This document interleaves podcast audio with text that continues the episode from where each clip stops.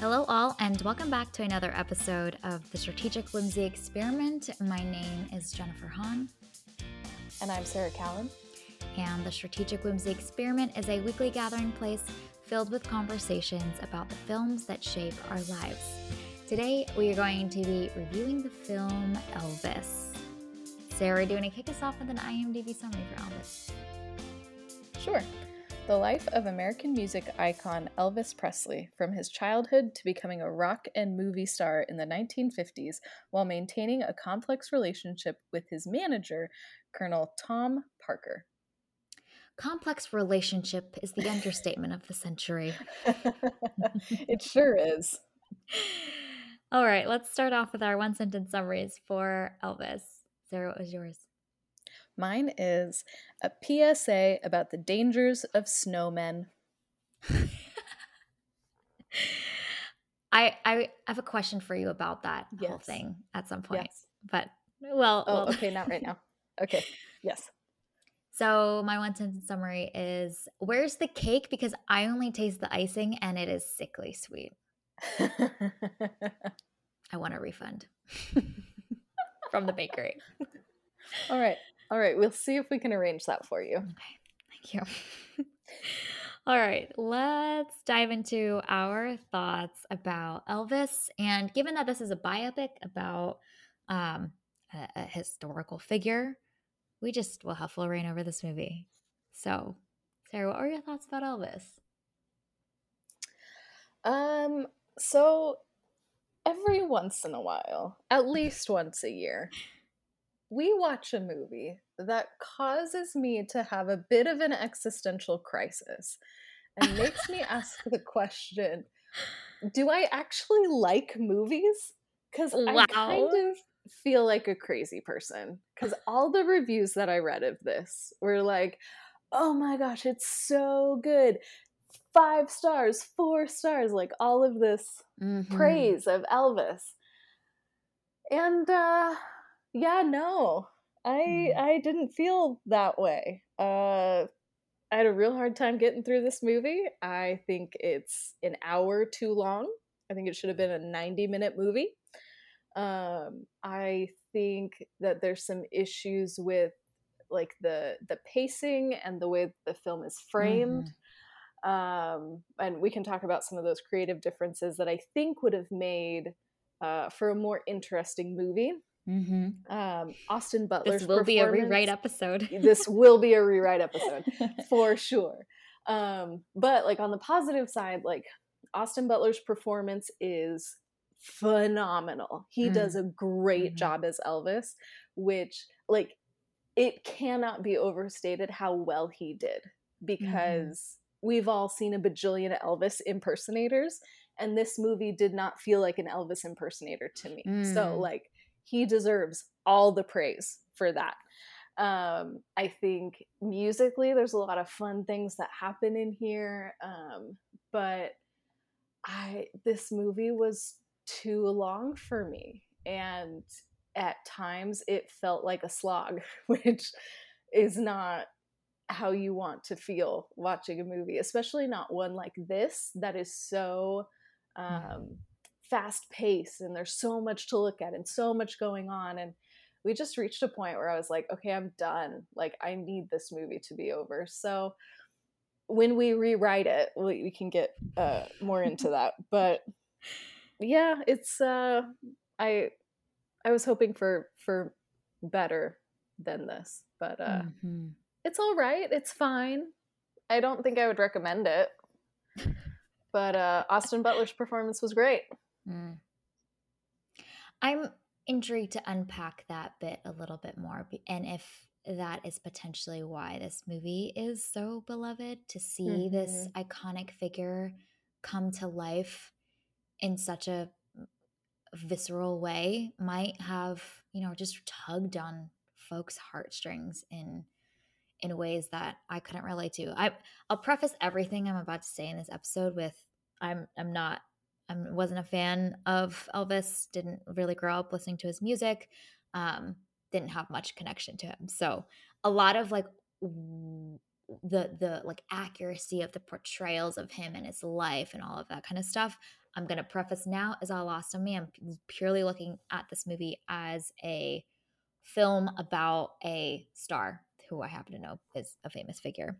Um, I found this movie to be so incredibly exhausting that it is up there on the charts of exhausting movies with Ready Player One. Uh, I got to about wow. the 20 minute mark and I was I was ready to to to be done with this movie, and uh, we just get more performances, more montages. They just keep coming. We are bombarded, uh, and there's I think a lot of issues that I had with um, the screenwriting for this movie, the way that it's framed, which I'm sure we'll talk about. But I, I was thinking a lot while this movie was unfolding and wondering if for people that were fans of Elvis, which I knew that I know that you grew up listening to a lot of his music with mm-hmm. your grandmother, and yep. uh, that she absolutely adored him. And so I was like, maybe this works for other people because I was thinking about you know like singers or stars that I love today, and in in couple decades, if I were to see a movie about them that feels really accurate and captures the essence of that person, like just to get to re-experience that magic again would be exciting. And maybe that's what this movie's purpose is to serve that visceral experience where you feel that energy again that you haven't in so long. So I, I'd be I'm very intrigued to hear if if this if you think that this movie is working for people that are fans of Elvis, especially because you are one, or that at least your close family members were one. Yeah, no, I am uh I am a fan of Elvis. I guess I should have probably started with that. Um I like you said like I grew up listening to Elvis with my grandmother, much to my mom's chagrin, which was always funny. Um mm-hmm. and so I'm I'm familiar with his his music. I'm not like I didn't know a lot about his life cuz I guess I just don't research musicians like that i guess mm-hmm. i don't mm-hmm. know yeah um so but yeah i elvis does hold a special place in my heart uh just because he was like my grandma loved him and mm. it was mm-hmm. interesting watching this movie and just kind of because you know like when you're a kid it mm-hmm. you know that your grandma was young at one point in time but you kind of don't because she's old and she's just always been old your whole life yeah um and yeah. so it was interesting watching this movie and watching especially like in his younger years all of these girls just like fawning over him and yeah. It, it just kind of clicked for me like oh my gosh like no wonder my grandma loved him so much. Yeah. Um, because he, I mean, like Elvis is such a pivotal figure in American music, obviously, but he, like, to live through that transition from the way that country music used to be, and then Elvis shows up on the scene and changes everything. Um, it just, it kind of helped me appreciate mm. her love of mm. him more yeah. and just yeah. like looking back on those times when we would be listening to Elvis and she would just light up like it just it puts that into a different perspective. So I did appreciate this movie for that and like helping me reminisce on mm. you know those mm-hmm. those good old times many moons ago but yeah i think so for so let's just talk about the framing um yeah I I don't understand why we make movies that are about a famous person from not the famous person's perspective. Sometimes it works. I can't think of a time off the top of my head, but sometimes it works. But I just I think I, I think the movie was trying to do too many things. I, I really think that there are two movies here. I think that one is the biopic about Elvis, and we get to go like into him. What was he feeling and experiencing, and like what were his motivations, and to watch him go through all those different phases in his life because he goes through a lot. and and and I feel like again Austin Butler does a fantastic job taking us through all those highs and lows from like fresh face Elvis who is this like rebellious kid all the way to like yeah. old fat Elvis in Vegas you know? Like he did all of those so well. So I feel like that's one movie. And then another movie is about the con man Colonel Tom Parker. And the way that he was able to you know, lure Elvis in and do everything that he did and like get so wrapped up in the finances and and everything that he did and I'm sure he did other shady stuff throughout his life too. And and I I just I would have rather watched just the movie about Elvis. You know, mm. I didn't need Colonel Parker. Um and i i think because austin butler did such a good job you didn't need the colonel parker framing to make the movie work mm-hmm. um, i think i was annoyed anytime we would shift away from elvis and zoom back out to colonel parker narrating and doing whatever he was doing uh, i just i just wanted this to be about elvis and the movie mm-hmm. was trying to do too many things i think mm-hmm. Yeah. I think it also position it takes away from the impact and the the ability for for Elvis as a figurehead and the decisions that he makes to sh- really shine because this this movie almost feels fantastical in a really weird way. Like this the the idea of this like shadowy figure that is casting mm-hmm. his spell upon this and preying on this young star like that whole bit and the way that certain shots are framed with like the camera moving back and forth in this almost like fever dream like state um i think positions elvis to be a, a lot more of a two-dimensional figure and a, and a character versus him being a fully formed person that goes on this like complex journey and, and, and makes difficult decisions, but ultimately is upholding his values. Like that is an interesting storyline. I was actually thinking a lot about the movie US versus Billie Holiday, which we reviewed during mm-hmm. one of our mm-hmm. Oscar runs, and just yep. how much that movie soaked into who she was, the decisions that she made, her childhood, and that how that informs how she sees her music as a, a political thing as much as as it is an artistic endeavor like that movie soaks us into her psyche and her emotional roller coaster and the decisions that she makes. And to your point this movie is going back and forth between us being immersed into some of those moments where elvis really um, makes some difficult decisions that might be career limiting because he's upholding his values. But then it goes back into this weird like they're just these characters that are part of this um, fantastical world of show business and the, the, the temptations and allures that come with all of that. Like it takes us out of us really getting to soak into this being a character study or a study about the industry and the its its intoxicating effects on people. Two different themes and um, neither really lands effectively and they kind of take away from each other versus really adding to each other's um, theses.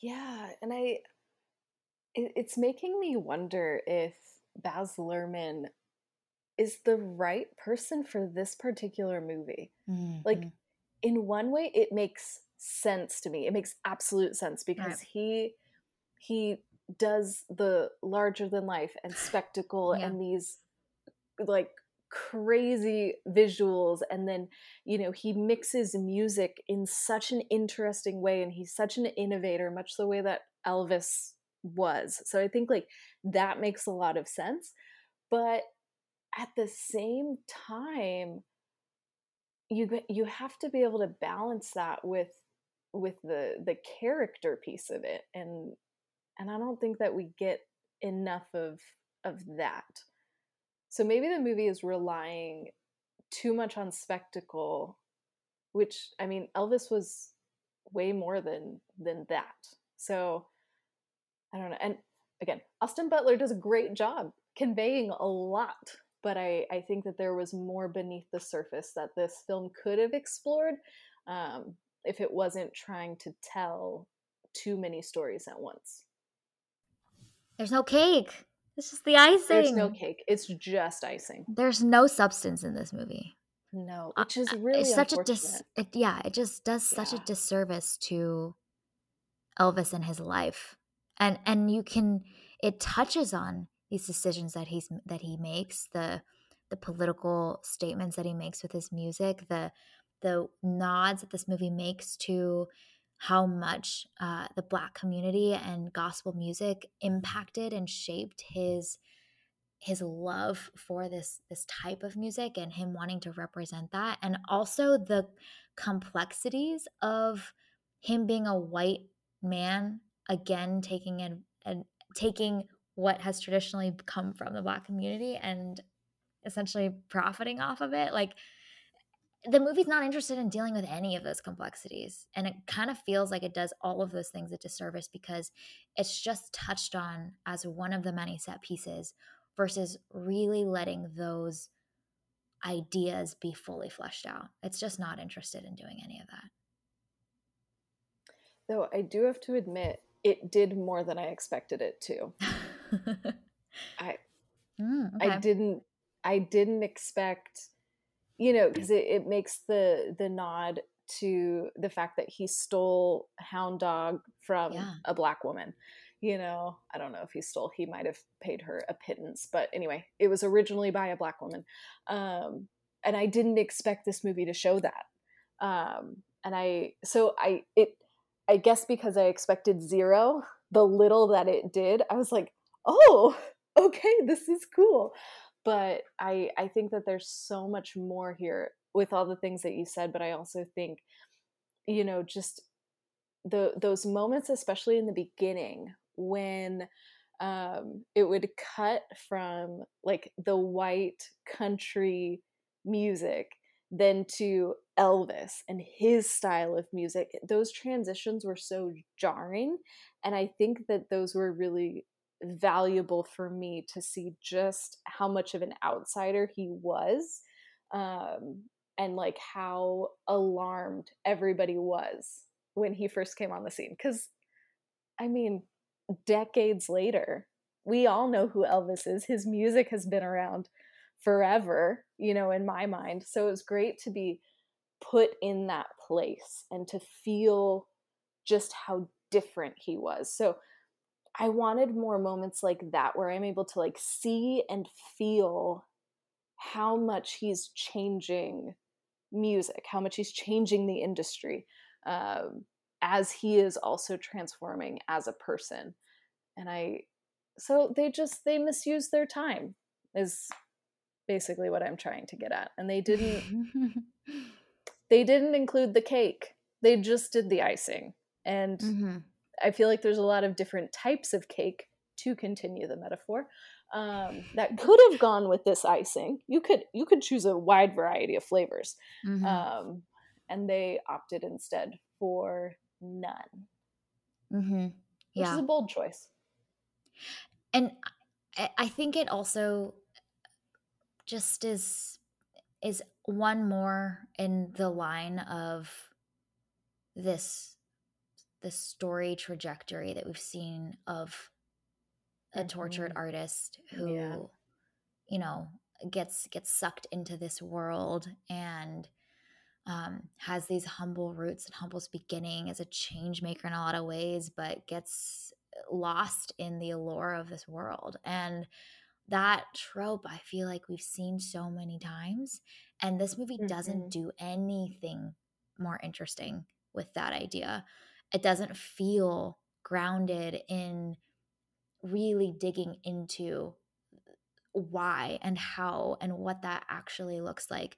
I was thinking about Bohemian Rhapsody a lot while watching this movie, which does such an incredible job bringing us into that inner life and and and the the the struggles that he endured and so it is, it again follows that same trajectory of the rise to fame and the fall from from fame, but it does it in a much more uh, meaningful way and there's there's meat and potatoes there whereas this that whole third act of this movie where we see mm-hmm. Elvis begin to fall apart and turn to drugs and women and it just it's like the movie has nothing interesting to say about any of that and it's it feels like they didn't even attempt to try and say anything interesting. It's almost like they didn't even know uh, what there was to unpack there. It was just like all right we're gonna go through these motions because like this is this is the way it all unfolds. But there's there's nothing more to it than i think the first third of this movie showcasing his rise and where his mm-hmm. roots come from is the most interesting part of yeah. this movie the rest is kind of just this frenetic fever dream of the tortured artist that we've seen a million times you know and i i wonder if the the colonel parker framing is to maybe help uh, simplify Elvis as a character. You know, we mm-hmm. we tend to like our characters to cleanly fit in good guy or bad guy, and we we struggle with the humanity that is a lot more complex. And I mean, I again, I don't know a lot about Elvis's life. I just listened to his music obsessively as a child, um, and but he was a lot more complex, I think, than the movie would have us believe. And he wasn't as maybe as much of a good guy as the movie might have us to believe. Again, I don't know. I could be wrong. He could be a saint for all I know. Um, and so maybe Colonel Parker helps because he's the bad guy who's taking advantage of the good guy Elvis, as opposed to if this was just a movie about Elvis then they would have they would have to include some more of that complexity. And maybe the thought is that audiences just don't want that out of their protagonist which i think is incorrect. We we can handle that complexity because it makes a character feel more real. Because if they're purely good it's not believable. Uh i don't know. And I don't know. This Elvis also just didn't seem like he had a lot of agency, which is weird because he's Elvis. Right. Right. So I just, yeah, there. Okay, I'm gonna stop harping on Colonel Tom Parker, but I'm very bothered by that creative choice. Yes, I, I am as well. I, I do feel like there's a version of this movie that could have been really fascinating, exploring this like strange dynamic between these two men who feel like mm-hmm. they need mm-hmm. each other and rely yeah. on each other and yet there is like bitterness and jealousy that's a part of that too and exploring this power dynamic and what that reveals about them could have been really interesting because there are some scenes again that this movie nods to which is this intimacy and this closeness that these two men have the fact that Elvis relies so heavily on him and sees him as a father figure when his mother dies like the colonel is there to catch him in that in that like dark season of his life. And this movie could have really interestingly explored this like weird dependent relationship that they have on each other and the sense of you know like safety that they feel navigating this like chaotic frenetic world together while also having these power dynamics could have been really interesting. But this movie doesn't make clear either of their motivations, backstories, or anything like that to make that dynamic between them feel understandable. Like that moment when uh, Elvis's mother passes and he, he runs essentially to Colonel to the Colonel to like find solace there. It it I'm like that. I don't think this moment was teed up well enough for me to buy yeah. that yet. You know. Yeah. So yeah, I think there's there's a version that could have explored that relationship and, and just the, the strangeness of it all in a really fascinating way too, which I think could have been an interesting movie. But again, it wouldn't focus on Elvis; it focused on their relationship. So I I have I have a theory about uh, screenwriting just in general. I I don't have the evidence to back it up, but I, I have a feeling that this is true. That the more writers uh, involved in writing a screenplay, the worse the screenplay is. Yeah, you've told me this one before. How many screenwriters are there for this movie? Four. Wow. Yeah. And, it kind of feels like it feels many like storylines. Right? Yeah. Because it, it feels like it's it's multiple movies and mm-hmm. and different people had different ideas. Mm-hmm. Um and then they just got all hodgepodge together. Um yep. That's fascinating. Right? Yeah. Yeah.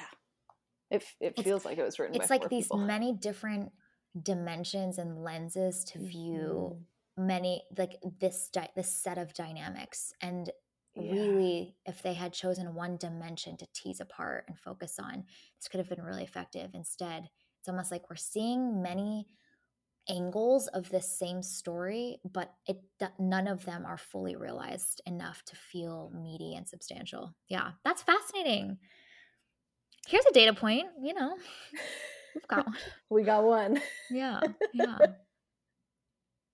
that's fascinating. Yeah.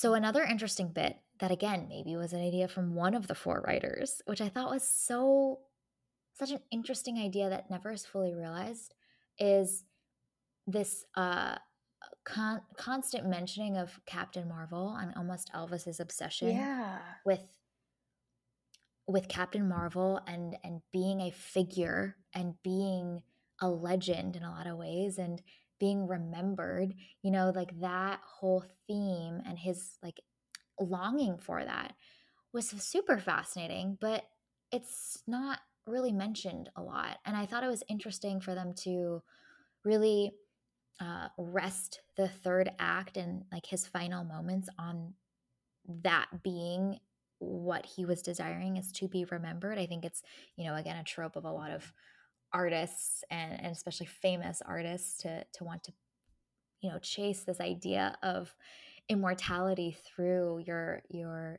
your fame and whatnot. But um i don't think again it's not teed up but that could have been a really uh, fully realized well paid off moment which is that from from his childhood he desired to to make something of his life and be significant um, and be this figure for the public the way that superheroes are for us today. Like that is an interesting idea to explore. And then you can tee that up uh, against what's his face, the Colonel, as your supervillain in this uh, Marvel Cinematic Universe meets live action version. You know, like that could have been a really interesting lens to film this movie on. And I feel like visually could have been really fun to explore. They kind of do, honestly. There's some there's some shots that visually are are in the style of like uh, comic books in that in the opening section in that fever dream mm-hmm. section. So again, maybe one of the four writers had this idea and they were like, "All right, well, you get your 30 minutes of that type of content." But that's your quota. yeah, that's all you're that's you're allotted in this two and a half hour long movie. I I wonder if okay, so I read afterwards that Elvis actually was a fan of Captain Marvel.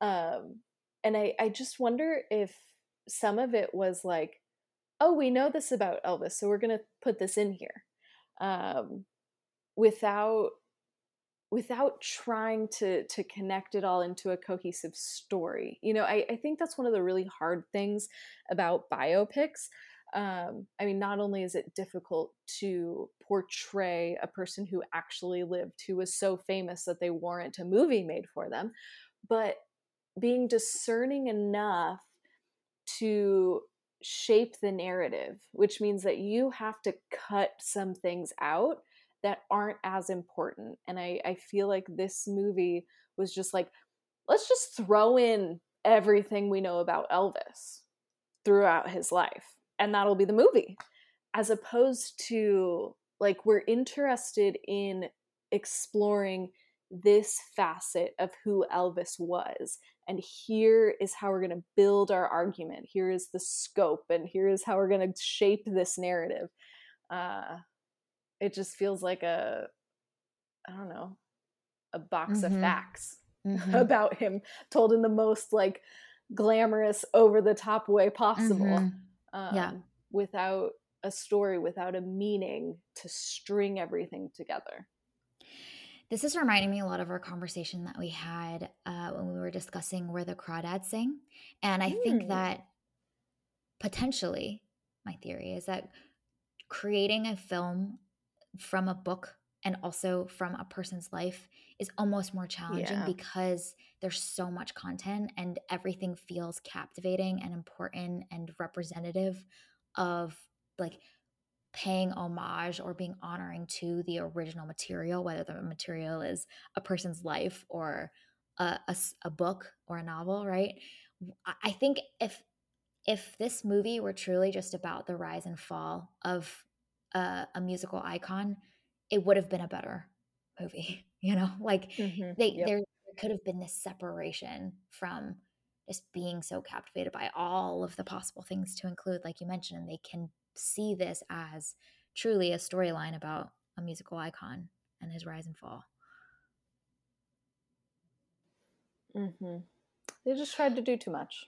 Which then begs the question that I was thinking about yeah. as I finished this movie, feeling incredibly exhausted. Because I'm like, you needed a nap.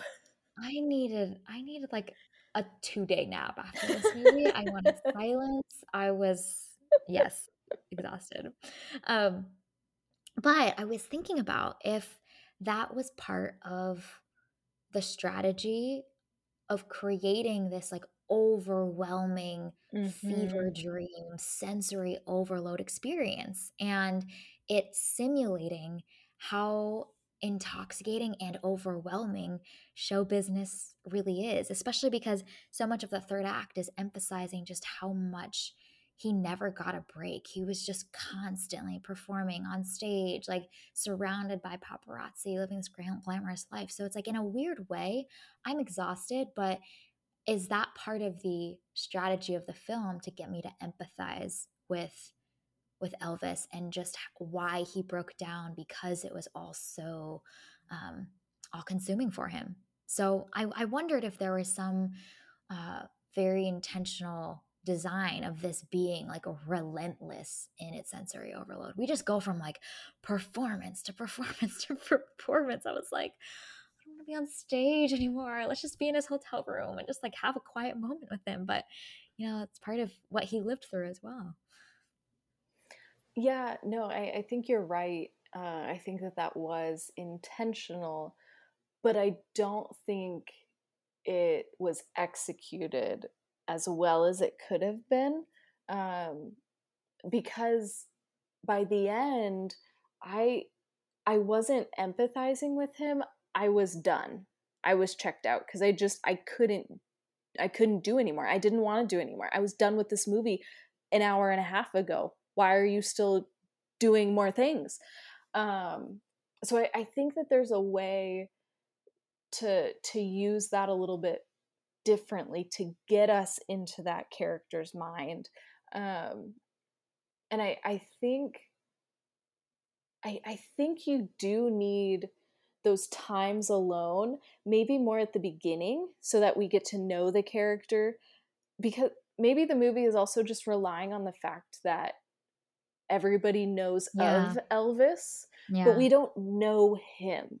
So I think time at the beginning to really get to know who he is, learn his character, and then you can feel this acceleration and then the fever dream starts and then it just gets to be all too overwhelming and then you look and you're like, "Oh my gosh, how did we get here where he's this different person than he was in the beginning?"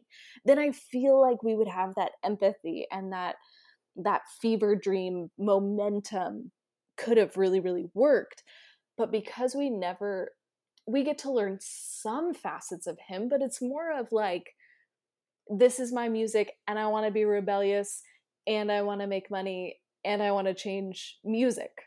So I'm going to do what I want, you know, and he does care for his family and that's really great. You know, he's friends with B.B. uh, king and other musicians of color that's really great but we don't know who he is. We don't truly know what's motivating him as a person. And so then we're just we're just watching this person go through all of this rather than being in it with him. I think that is so true. That relationship and that empathy and investment in him isn't built yet, which, to your point earlier, goes back to the framing because from the beginning, we see him through the perspective of uh, the colonel.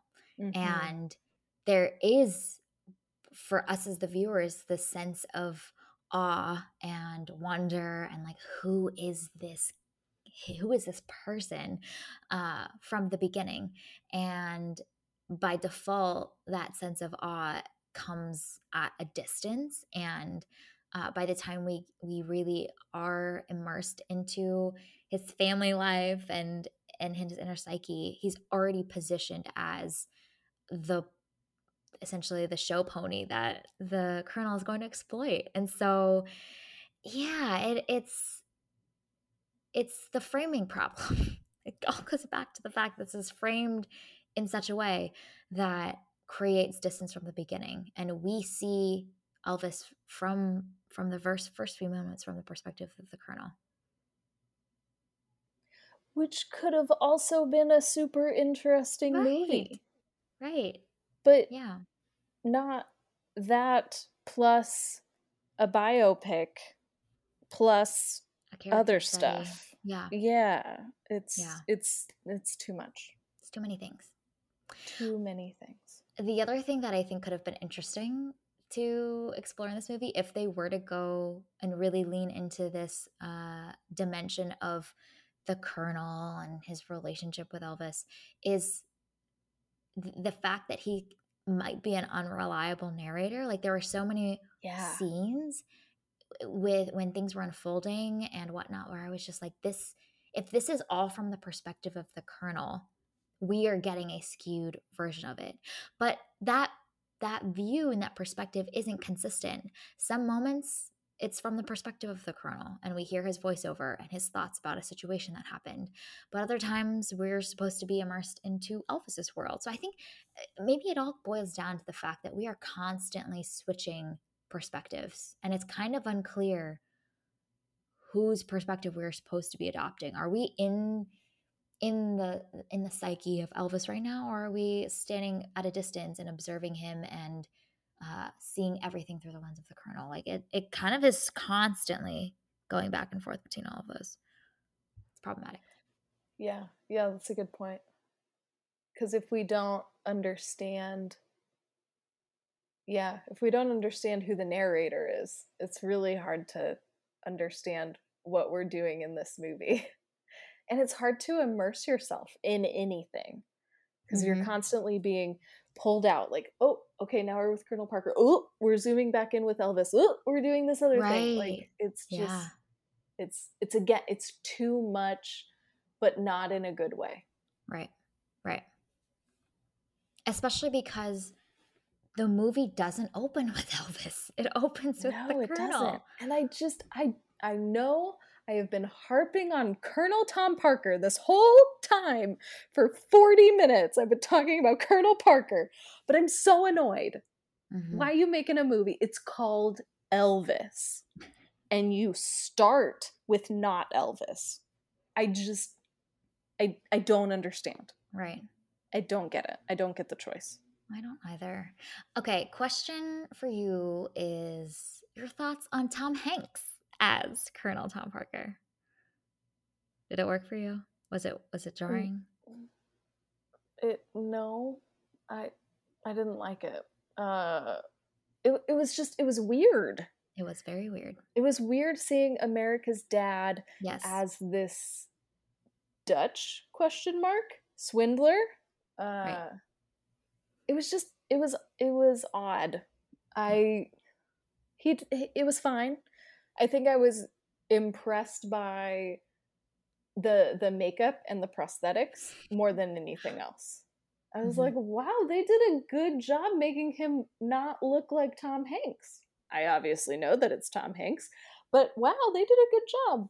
So I I think more than anything I was just annoyed that he was the narrator and that's about all that I want to say about Colonel Tom Parker. Okay. Fair. I think this is a poor casting choice.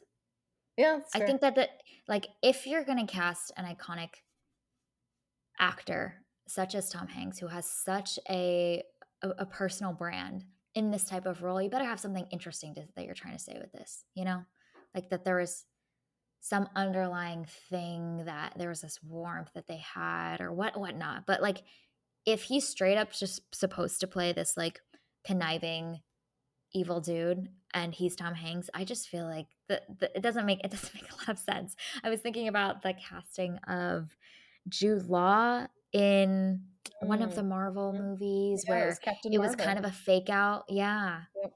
That was genius. And I was like, but of all people, why why Tom Hanks for this role? It doesn't make a lot of sense to me. And I I do wonder if if that like against type casting was supposed to make us feel like he was more charismatic or more warm you know because because when you're being conned by somebody i don't know if i don't think i've ever been conned i've just watched too many movies but when you're being conned by somebody you don't realize that you're being conned because they're they're warm and they're fuzzy and they're your best friends and you know all the things. So i wonder if the thought was like let us get this beloved celebrity to play this hated character in order to get the audience to maybe feel he was as endearing as Elvis felt he was. I don't know. That doesn't make any sense, but I'm just trying to make sense of something that doesn't make sense. Yes, I think that could have worked. And then the screenwriting should have been strategic enough to yes. to have that revealed slowly yeah. over time. But like Ooh, the first time you meet so him, you know, like he is he's straight up evil at the end of his life like sh- a shriveled up dude that you there's no there's no warmth. But that could have been really interesting is to see these like sinister undertones slowly coming to fruition the way that again if we started this movie empathizing with elvis like we too as the viewers are also experiencing this person that felt like such a warm safe haven actually be really manipulating us and we are beginning to see that more and more and more. That could have been great. Okay so we wow, open the movie the pieces could with, have worked together. we open the movie with elvis doing yeah. his thing. He is just something else like nothing we've ever seen before. As we a see kid, the audience honestly, react. yeah. Wow amazing. And then the camera pans to reveal Tom Hanks as Colonel Tom Parker. Who is this man who is watching Elvis? Then they approach. Business relationship ensues. Everything is great. We think we're doing great. On the rise, all of the events that happen. But then, like you said, moments where we're like, oh, something shady is happening there. Mm-hmm.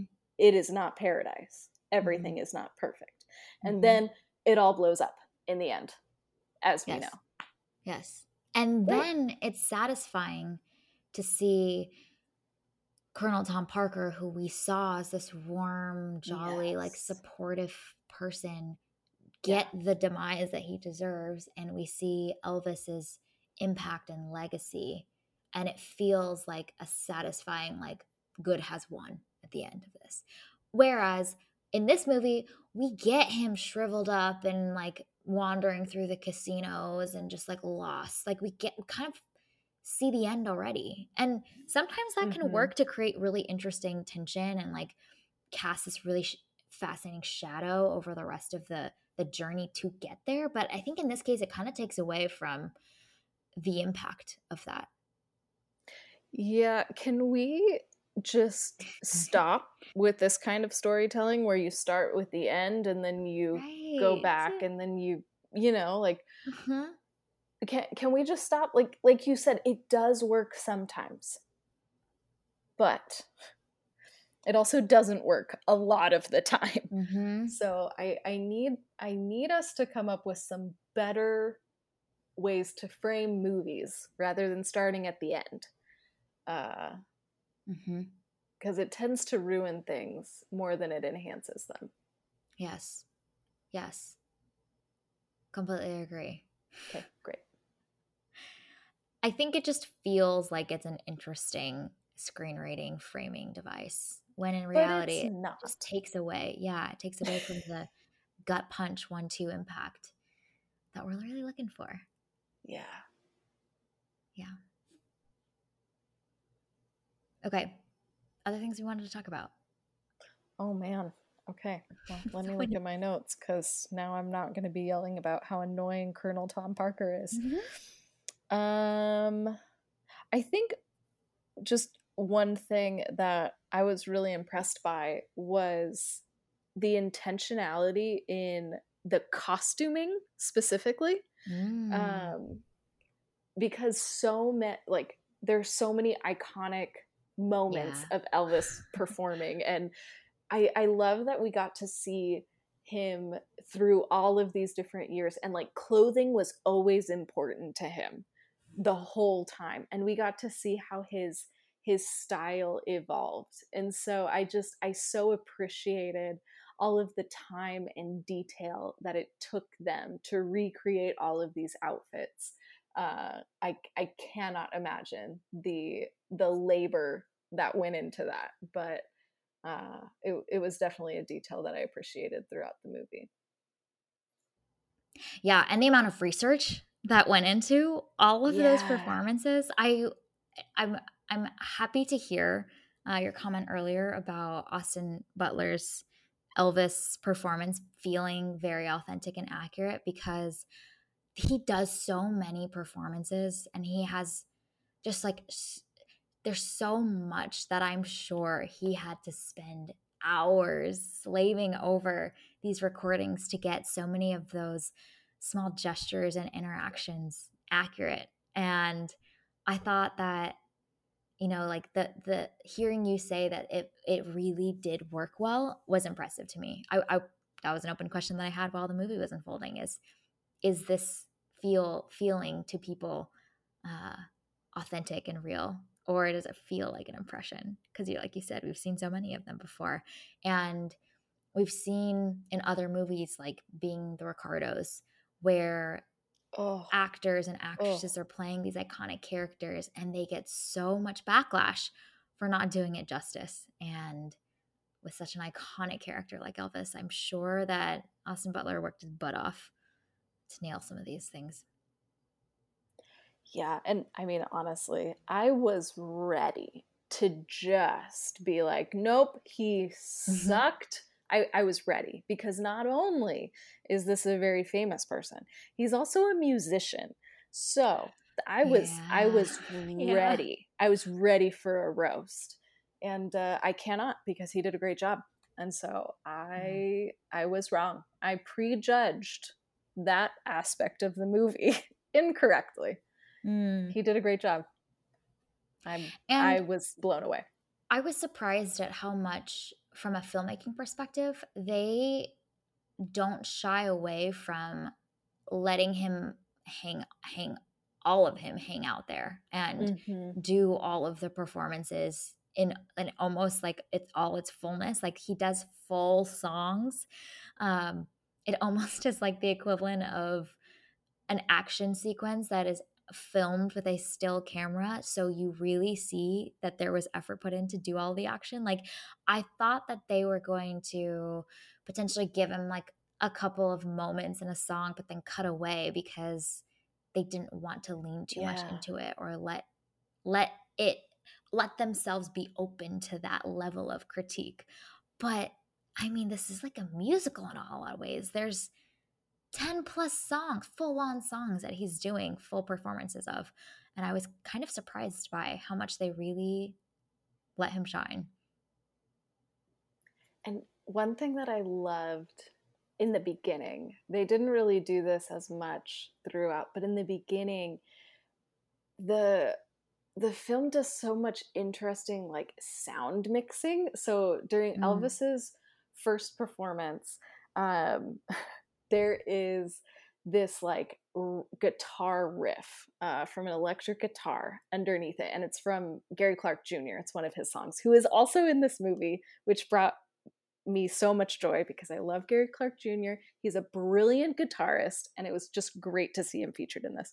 But I loved hearing that that modern music with this Elvis song on top of it. It was just so such a cool way auditorially to hear how the past has influenced the present and how innovative he was and how he has helped shape and change music and it's mm-hmm. it's such a little mm-hmm. thing and probably just like music nerds will read that much into it but it was just such a cool moment filled with so much meaning uh, and i wanted more of those throughout because they they teed it up in the beginning and i was like ooh this is going to be so fun musically and i don't think they did anything quite as fun as that throughout the rest of the film so i feel like that was another opportunity mm-hmm. to really because i mean a lot of baz luhrmann's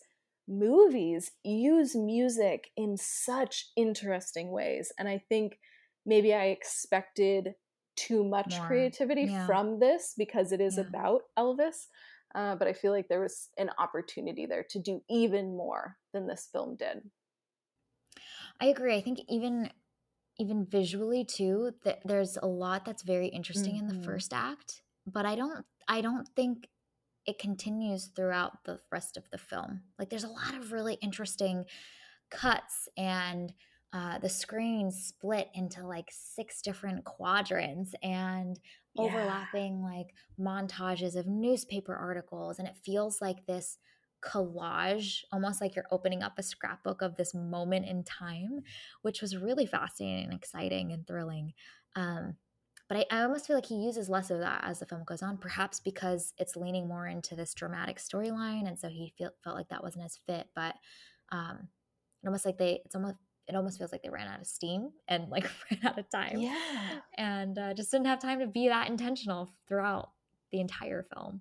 Uh, but I imagine the sound mixing uh, could have could have continued to be as strong and make some interesting creative choices too throughout.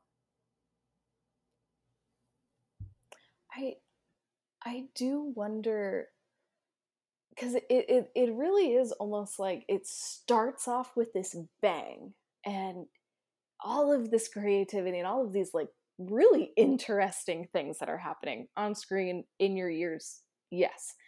And then it falls into this is elvis's life. And and so again uh, i'm just i am just a broken record about this movie i guess. I i just don't think that they were discerning enough. They didn't cut away enough because if they had removed some things and didn't feel like they need to tell you know every part of elvis's life then then they probably could have been more creative with certain things because they weren't trying to jam pack all of his years into this one movie, you know? yeah, yeah. It this movie is like back in school when you had an hour to write an essay uh, in that class time period. And at the beginning, your handwriting is like beautiful and neat, and your thoughts are well thought out. And then by the end, you're just like, oh my god, we need to finish the essay. Like mm, handwriting yeah. is messy. The thoughts are just spewing onto the screen. You're just like, we just need to get it done. Yeah. And you're right. This kind of feels like we're just going through the motions after the midway through the movie. It's a shame. Yeah.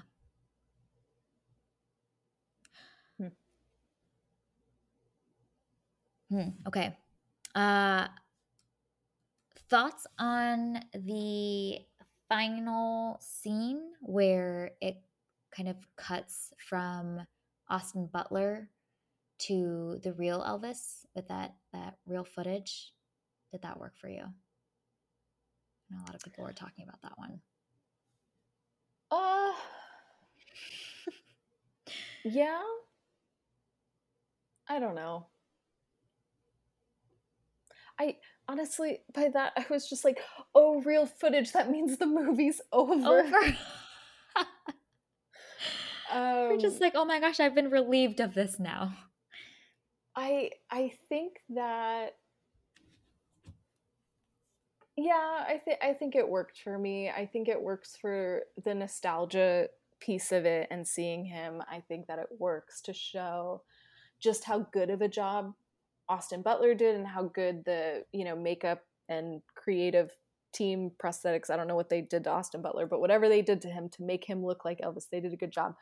Um, and I also think that that that cut does a really good job painting Elvis as a really tragic figure um, because he he was such a talented musician and he did so much through music and he meant so much to so many people um, but he found himself you know his life in shambles um, you know addicted unhealthy all of these things. And and so it's this interesting um like this like really like melancholy ending of this is who he became and yet within that despite everything he was still passionate about the music and would still give it his all in spite of everything so i i think I think it works. I think if the movie had been framed better and paced better, then that ending could have really landed well and been a really a really strong like knockout punch to end the film. Um, but I think because the movie isn't as strong as it could have been from a writing perspective, that moment wasn't as strong as it could have been. I 100% agree. That was going to be my exact comment is that it worked because of the nostalgia. And I think in general when you when mm-hmm. you see a story unfold and then you see the real footage or photos, like it all inevitably that's going to tug on our heartstrings. Like they knew that was yeah. going to be a slam dunk, but it would have packed more of a punch had the rest of this journey that we've gone on felt so much more connected um, to us as the viewers that we were invested in this person here is the real life person i think it would have it would have felt way more meaningful and so there was a little part of me that was like well we went on this journey and now you're ending with this really you know nostalgic moment with me and i get what you're trying to do and i'm aware of it and it's working but i i'm seeing what you're doing and uh it takes a little bit of the impact away i think. It feels like manipulation rather than like a yes. heartwarming or you know impactful ending yeah. Yes exactly exactly yep. Man there is a good movie in here. What the heck? There really is there really is. It's not uh, far off like we can we can yeah we can workshop this you know mm-hmm. cut out some pieces and and and we got something. Yeah, but uh instead we get a we get a, a frenzy of a a journey that we go on. Indeed. Mm-hmm. Yes, it is it is very frenzied. Mm-hmm. It's a lot. Any other last thoughts about Elvis? Did you spot any pinky rings in this movie? Oh my gosh. There are? Jen, there are so many pinky rings in this movie. I told you I was exhausted, didn't I? we you had, did. You did. I was That's just proud of myself for like catching every plot point at, by the third act. It was like everything in me wants to just run from this chaos. I endured. I endured. But okay, so there were so many pinky rings. There were a lot of pinky rings. Yes. Wow.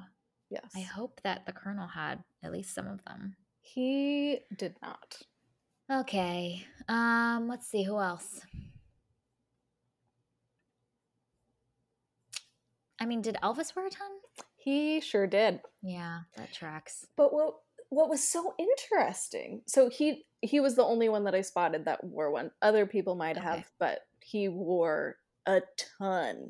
And it was kind of cool to see how uh the style and the size of the pinky rings changed throughout mm. uh, all of his various stages of life. But he was an inconsistent pinky ring wearer, which okay. uh I I haven't seen because he he wasn't wearing it. I don't think after the 1968 special, um, and I don't think that he was wearing it when he like went to go break up with Colonel Parker. I could be wrong, but so there like there were certain very pivotal scenes where he wasn't wearing a pinky ring, but then like other times, like in his performances and stuff, he was wearing a pinky ring. So I don't really know uh, what to do with that in my theory because he was inconsistent.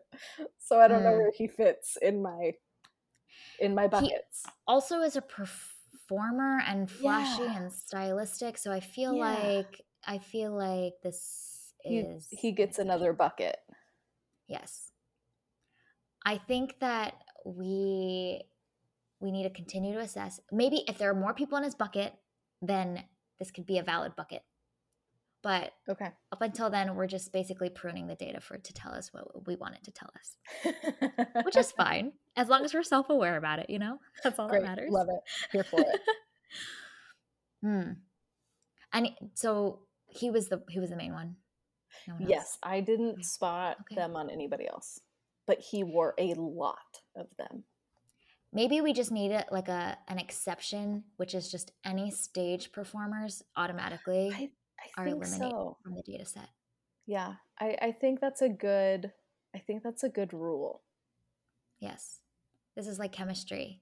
We're going to give you a rule and then here's 50 exceptions to the rule that you also need to memorize. Oh but i don't i don't like that yes. but i mean that's in eh, that's in everything really. Mm-hmm. i mean think about the english language. Here is a rule and here's the 500 exceptions. Right. Everywhere. Yeah. So we will okay so rule. we, we, have, might we need to one exception. continue yes to observe the stage performers. Yes. Yes we do. Oh but i don't want to watch more biopics. i know me too. Ew. i'm okay, so, so done with biopics. Me too because I, I just i never understand the point you know because yeah. like even the idea like we were talking about the the power dynamics between colonel parker and elvis and i think that that is fascinating and i want to see that explored but i think that you can take that story and put it onto two fictional characters and it be just as impactful if not more because then you're not trying to to make it Elvis, you know? I I think that there's a lot of stories yeah. that can be inspired by real events uh but told in a fictional way. You know what I mean? Like Yeah. I I don't I don't get the point of trying to recreate somebody's life on the big screen. Sometimes it works and they're great movies and that's wonderful. But they're just but... never as good as watching a documentary yeah. about the real person. Yeah. I think it's just a money grab. This is like the movie is. to to engage like the older audiences and get them into the theaters and have a night yeah. out, you know? Yeah. Yeah. I just I love creative stories and I love like the creative world building that people do and crafting these characters and all of that and i just mm-hmm. i want to see more of that and less mm-hmm. of biopics less franchises less i just i want something new i want something fresh i want something yeah. exciting not yeah. not this not not this which, Good thing it's the fall and we're heading into indie yes. drama Oscar season. Oh, my happy time. Yes. This, this is a good this is a good time of year. So my my existential crisis about movies is well timed because we're going into the best time of year for movies. Yes. Great. I'm sure your existential crises often happen at the end of summer. Probably. Which is the perfect timing for the existential crisis to be laid to rest. True. Which is wonderful. Yep. You know, the the seasons and rhythms of the world, man. Yep.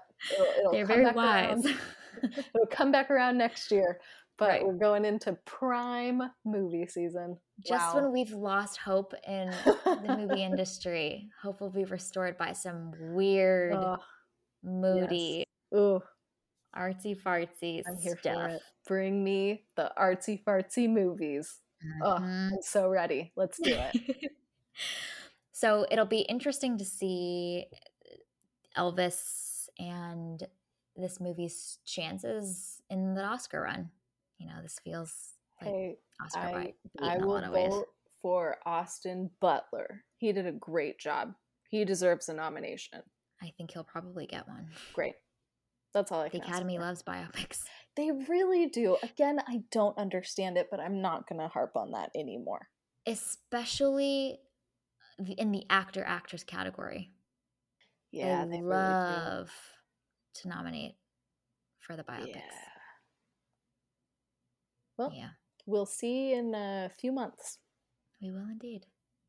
We will indeed. After our, our faith in our faith in the film industry has been restored, as we ride into the spring and summertime.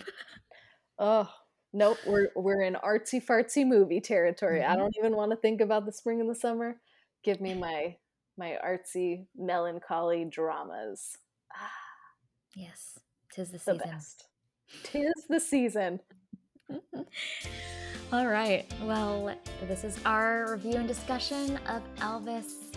You can find it available to stream on HBO Max. Thank you for listening to this week's episode of the Strategic Whimsy Experiment. This podcast is fueled by our passion for stories and connection and is something we continue to do each week solely because we love it. This is our Strategic Whimsy Experiment, and we encourage you to find a way to infuse whimsy into your day. You can subscribe to this podcast on Spotify, Apple Podcasts, Google Podcasts, or wherever you tune into your favorite shows. Drop us a review letting us know your thoughts about Elvis. You can connect with us on Instagram at Strategic Whimsy Experiment, on Twitter at Strategic Whimsy, or you can email us at strategicwhimsyexperiment at gmail.com. We will be back next week to discuss the film Blonde. We hope you have an amazing week, and we'll see you next week.